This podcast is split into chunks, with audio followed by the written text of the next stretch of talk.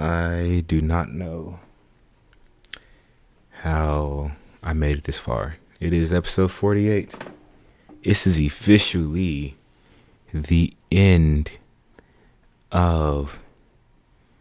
This is truthfully, officially the end. It's the end of the road, guys. After all that time, I have officially made it. Everything that went through, I have officially made it through the horror series. Episode 40. I never thought that I would make it this far. Honestly, it was easier said than done. I'm happy that it's finally over. I'm so happy I'm gonna give y'all the air horns. I'm happy that it's over. I really enjoyed looking at those horror movies because a lot of them were really good. I I have a newfound appreciation for the art of horror, and there's a certain respect that I have. And again, shout out to everybody, especially who just really been looking into the show, that support me, especially my friend GT, who's the one that actually ended up starting to be doing this horror deep dive over the course of 2020. And just want y'all to know that I appreciate you guys for just being so down for the series and the podcast. The pack, the podcast ain't dead, nigga. I just want y'all to know that this shit's not dead. I'm just this specific portion of it. These five episodes is a wrap with 40, 43, 44, 45, 46, 47, 40. These six episodes are a wrap. It's over now. We're good. We're gonna move on to more fun episodes. I have some more things for you guys. Next episode, I'm I'm invi- I'm bringing you guys a special episode from my friend. She's from film school. She's in film school. We actually know each other from college. Have her on. And the official, the brother husbands are coming back for episode 50. We are back. I got them back in the booth. We were doing this is our last dance. So we're coming back for sure. And I'm gonna shut the fuck up and get into these fire beats that I'm gonna play y'all.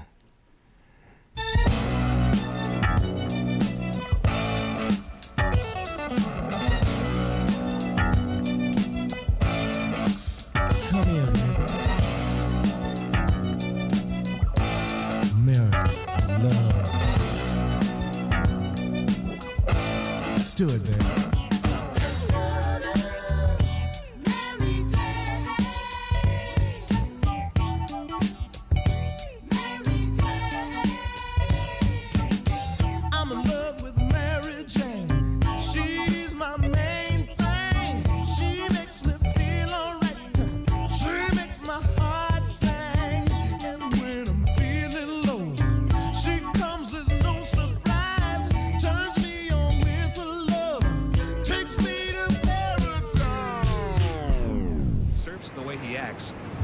Know what he's going to do next.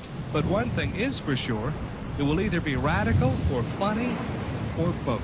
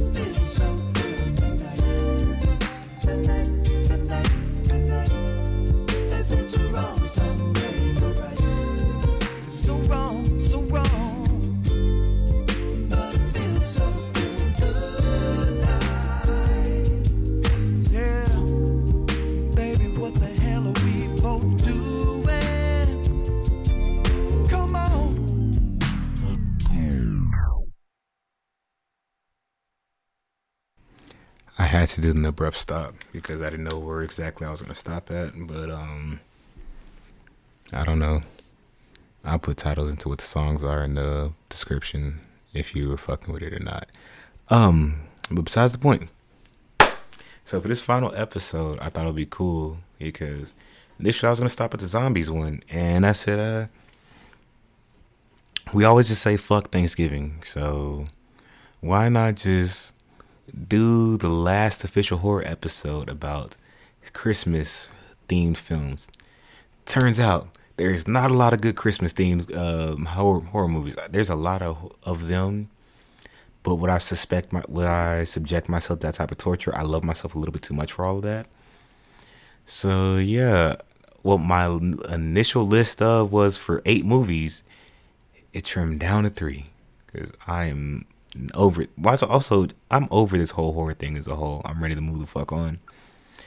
So, if this episode is short, you understand why. You have Black Christmas 1974. This is the interesting one because we like to if we're if from a from a film perspective, we always debate what is the initial catalyst of what we know is now as, as a slasher genre. We go into the as we talked about in the Giallo episode. You have the Italian from the Italian horror aspect of it. They have their influence on it. Two movies like Peeping Tom, and then of course you have Psycho. but one of the movies that you is actually unofficially given the because we all know the true birth of the slasher genre is Halloween. But you have Black Christmas, and I want to say it was it was it was uh, produced and directed by Bob Clark, and it's actually has been the movie itself is okay. It's like it's it's oh, the movie itself is fine, especially for it to be back then, you being the early standings of then.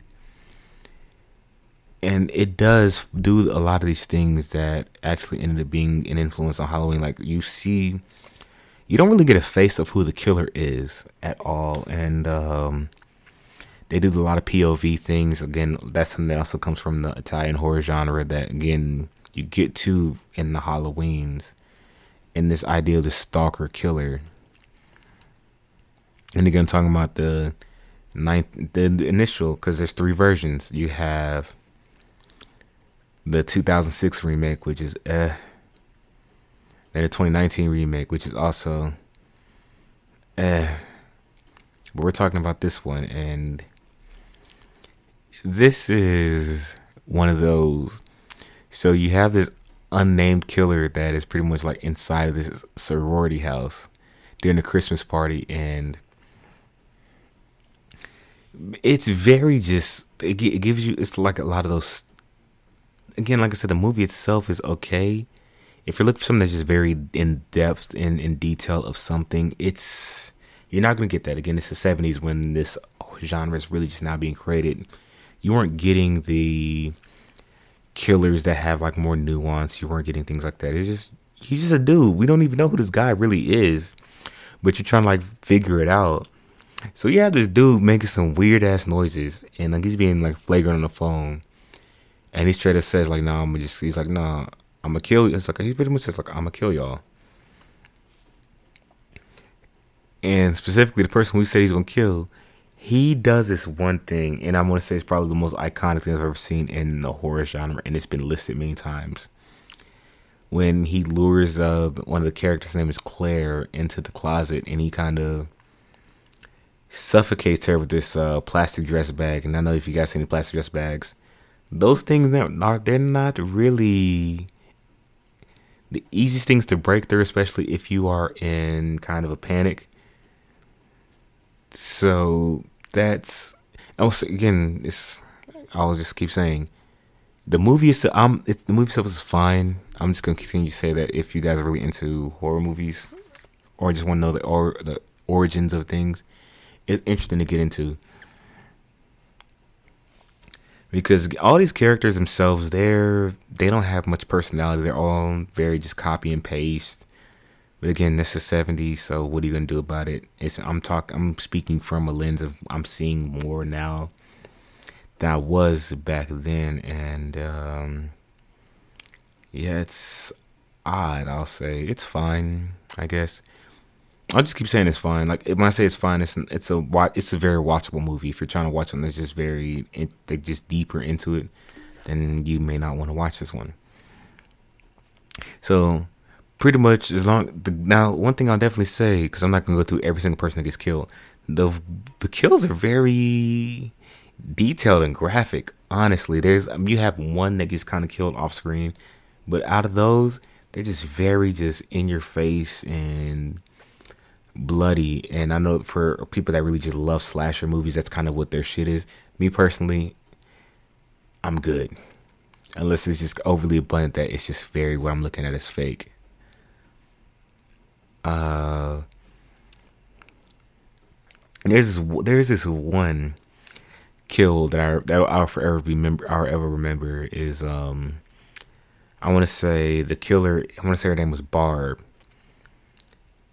He there's this glass figurine, you know the glass figurines that you get. He takes it and he like stabs the shit out of her with it. And but her cries for help are being drowned out by Christmas carolers singing outside and the way that it's cut in between each other, it is wow. Like you're it's crazy to watch because like you're getting like it's a constant cut back and forth, back and forth as you're seeing like the more she's trying to scream out like those like just cry for help there she she's like she's really getting overpowered by the carolers. And like she just said yes she's out of there. And and the main character they're trying to figure out who the killer is.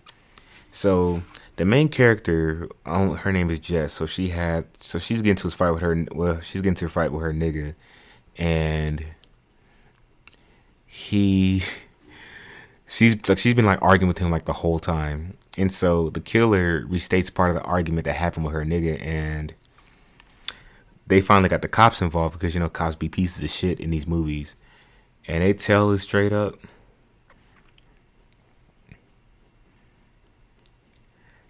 and they there's because i'm skipping a lot at this point.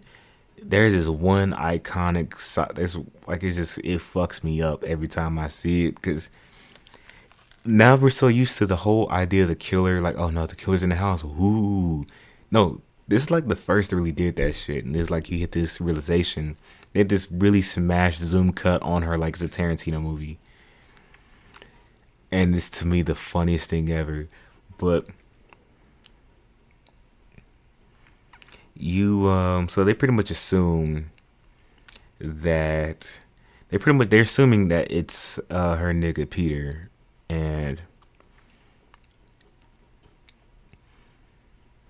and he so pretty much a whole kind of thing fights breaks out and then like Peter pretty much Peter's dead after her uh, so pretty much Jess had to kill Peter and so they put her to bed and shit and there's this crazy scene. I want to say it's the ending where clearly, because we know Peter's not the killer. I feel like if you didn't know, like he's not the killer at all. And so the two bodies, there's two bodies that you really, that she did not know about, but we as a viewer did know. They're still in the attic. And like the killer's chilling with them. And so, mind you, so she's in the house resting, and the cops are outside, but there's still noises from inside the house, and the house telephone keeps ringing, leaving it kind of being ambiguous, and that fucked my whole shit up. I was like, damn. And this is a movie that never got sequels.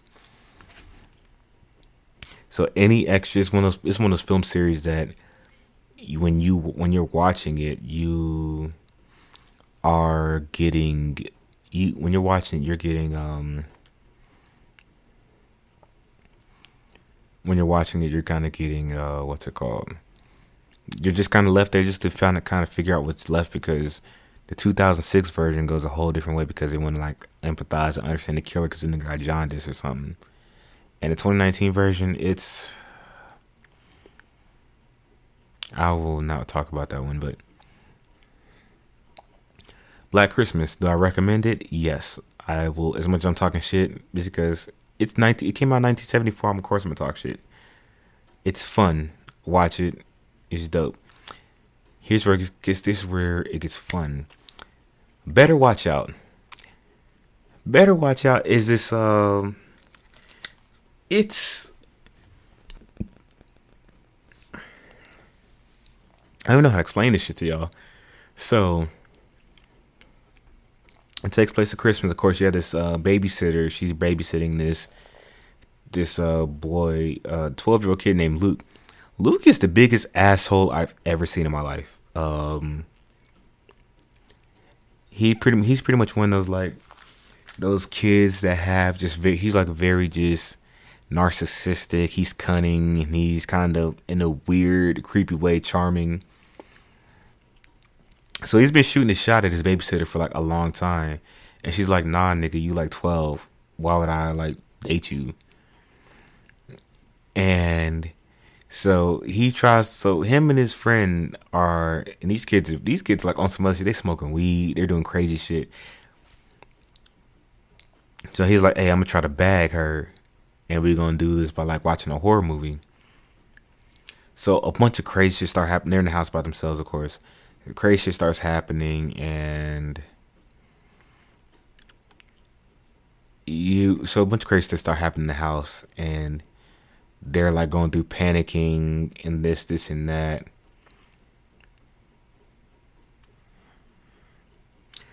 And this is slick. And I'm saying, like, because his friend runs outside and gets, like, out the back door and he's, like, get, he's quote unquote, like, he's shot. And so, like, she's panicking and they're, like, they're, like, freaking out. When I say this kid's an asshole, here's what I mean. The whole first act of this movie is wasted. Thinking that you're gonna go through this paranoid, like the strangers type movie. Okay, so here's what happens. She's looking through the closet because she's scared out of her mind. She's like, hold up. And you get this you, there's a certain thing that one you realize that the mask that this person's wearing is one that Luke has in his house is like a ski mask that he has on. That he has. And there's a certain trigger that the that the, that the assailant in the house does, and he scratches his shoulder. That's the same thing that Garrett does. You see this, where I'm going. Luke and Garrett, they set this whole thing up to scare his babysitter enough to where she would want to romantically hook up with him, and it is when I say it, it switches out of nowhere. It switches not not in the bad way. He's like, yo, this kid is fucked up, and she and she's like so she's like no i'm gonna tell your parents. And then he does first so he smack like he slaps her like backhanded and she falls down the stairs and is knocked out. They have her tied up so pretty much he's like again he's this kid is like sociopathic. He's trying to like hook up with her get second base. Playing truth or they play truth or dare so you have like I like she invites so pretty much he brings over his current like her current boyfriend and her ex. This dick when I say this man is sick, he is sick. So they had this one running thing joke and it's been and it's been it's kind of been talked about on Mythbusters before too. On what would happen if if you guys seen Home Alone. If you to swing a paint can into somebody's face, what would actually happen? And the whole idea of yeah, a paint can is heavy, but based off of this is I'm going into real life right now. The paint can is heavy, so realistically, it will probably break your nose. But fall, but factoring in force, the fact that you would fly backwards, it will break your nose bare minimum. But that's pretty much it, and you would pretty much fly backwards and get be injured. And kind of like what happened in the movie. So they've been talking about this for a long time. And when I say a brutal kill, they have this again. This has been theorized. What happens if you like hit hit somebody in the head with a swinging paint can? That paint can hits and kills the dude Ricky, and it's off screen like you're not seeing the impact. But when I say the impact is, you are so pretty much you're only seeing this a lot of like yellow paint and like red mixed into the interfaces, like his blood, like, and you're hearing from the description, pretty much his head, blood, his head like blew, like blew open.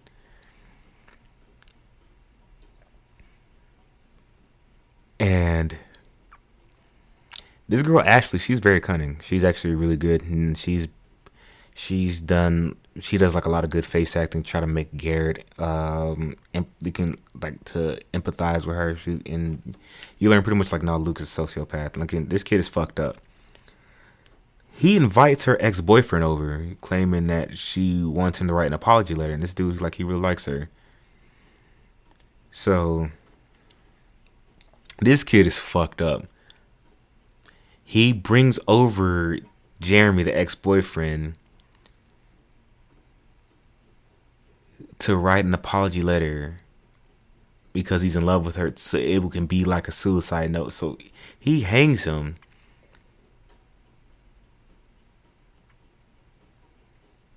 He hangs so he hangs him. And so you already pretty so you pretty much know. You so Ricky's dead. He hangs Gar- he hangs Jeremy so Jeremy's dead and there's this moment where Garrett's like, no, I'm like terrified of him. Like, bro, I don't know what I'm gonna do. Luke shoots Garrett. Like he shoots his own fucking best friend, and he does not give two shits. He does not care. And this kid is when I say he's cunning, he stabs Ashley, and he's like, "Okay, we're gonna make it look like." So bring. I'm gonna rewind it back. He has been doing this thing where he's been pretending to sleepwalk. So he can just like he he pretends to sleepwalk so he can just get away with just being out late at night.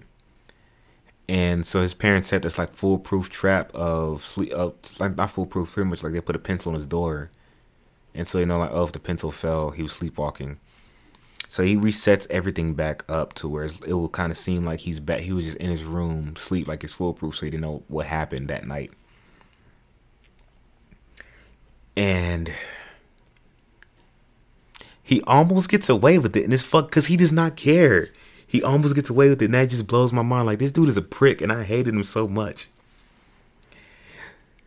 So he waits for his parents to parent. His mind you, he killed. In his mind, he killed his babysitter after he felt her up. He killed his best friend, her boyfriend, and her ex, all in one night and he does not give two shits, and that's the funniest thing to me. Not funny. It's not funny in the ha ha way. It's funny as I'm terrified this little nigga because who the fuck thinks like this?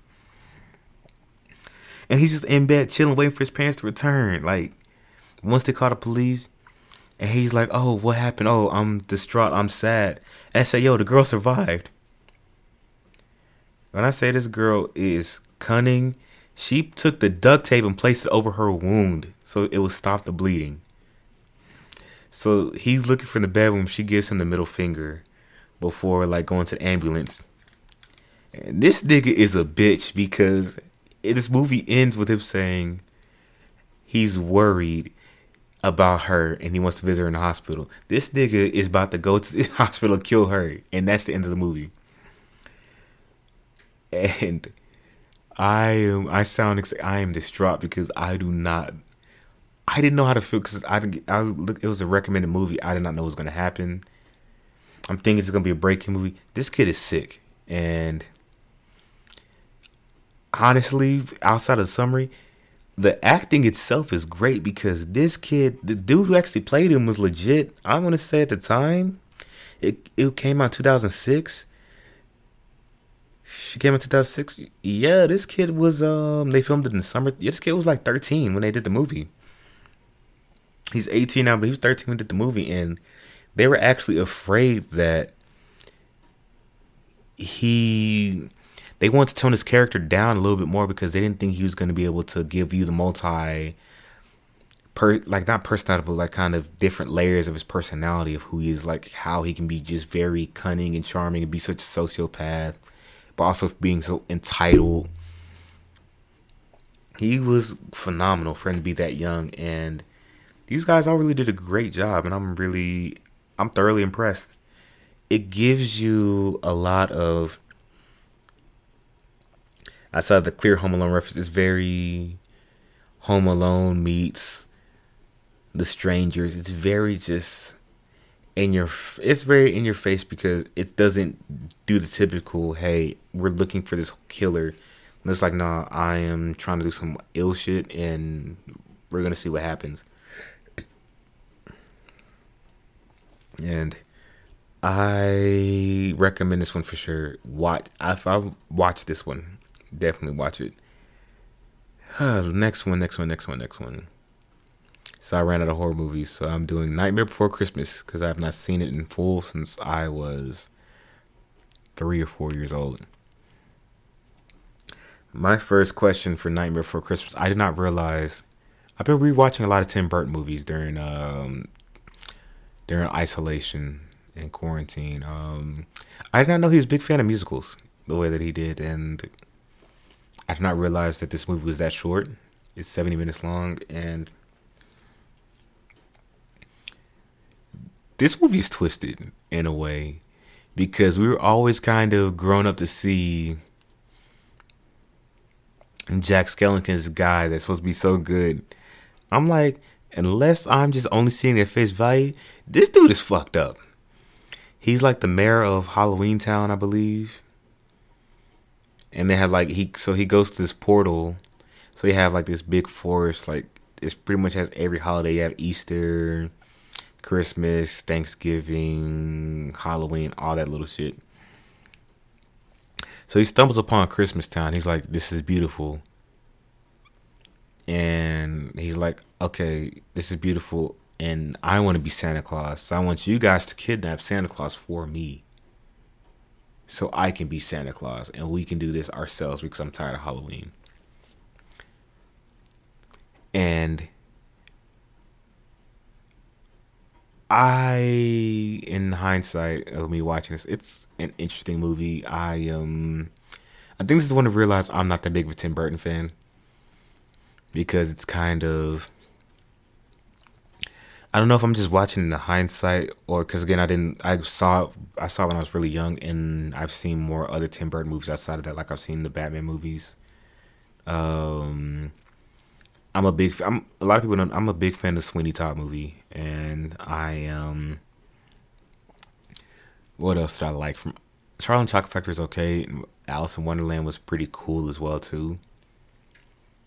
And of course, Corpse's Bride is Corpse's Bride was cool and things like that. The whole stop. He's great at stop motion, but I, in hindsight, again, I am a grown person watching it. I am not that big of a fan of it like I thought I was going to be because I really liked it as a kid. And I'm watching it now because I haven't seen it in damn near 20 years. And the story itself is pretty cool. And it runs by super fast. I don't I don't know if that was the limitations of stop motion because stop motion takes so long to make.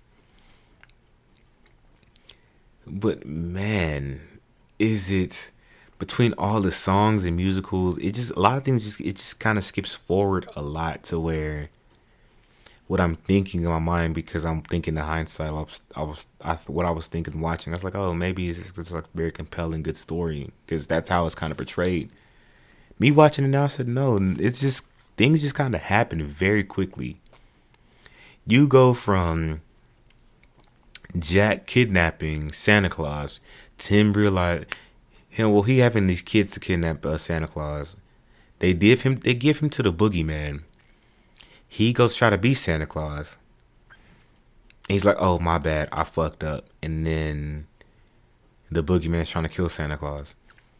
The one thing I will give it though, there's stop motion for for scary sequences. Again, it's not horror in a in a real in a I was more dark fantasy because it's for kids, but for kids, man, this shit can be creepy whenever they removed the sack from the boogeyman and all those bugs like started falling, I said, "Oh my god, that is disgusting." And I did not. It's fun, but I didn't expect to only be seventy minutes long. I it doesn't feel like a letdown, or it doesn't really feel like a letdown at all. But it's just again something I haven't seen in forever, and I know the way that that it is viewed, and it's fun. It's a fun watch, and the reason I put this on my list because it's always been debated if it's a Halloween or a Christmas movie. So I just kind of did this for shit. I kind of did this for shits and giggles because again, it is. This is the end of my hol- This is the end of my horror movie sequence and segment, and why not just put? Because I wasn't gonna talk about Gremlins. I'm not. I did not like Gremlins at all. So, Nightmare Before Christmas at this point now, it's people have seen it. So if you like it, you like it. If you don't, you don't. I um, I don't necessarily like it, nor do I hate it either. It's just kind of there. Will I ever go out of my way to watch it again? Probably not. Will I show it to my future children? Definitely. So that's kind of how I stand on it. And I think I ran by this fast. Okay, we're on 30 minutes. Okay, yeah. Figured this is gonna be a short episode, and do I have something to play for you guys? I do actually. I think I do.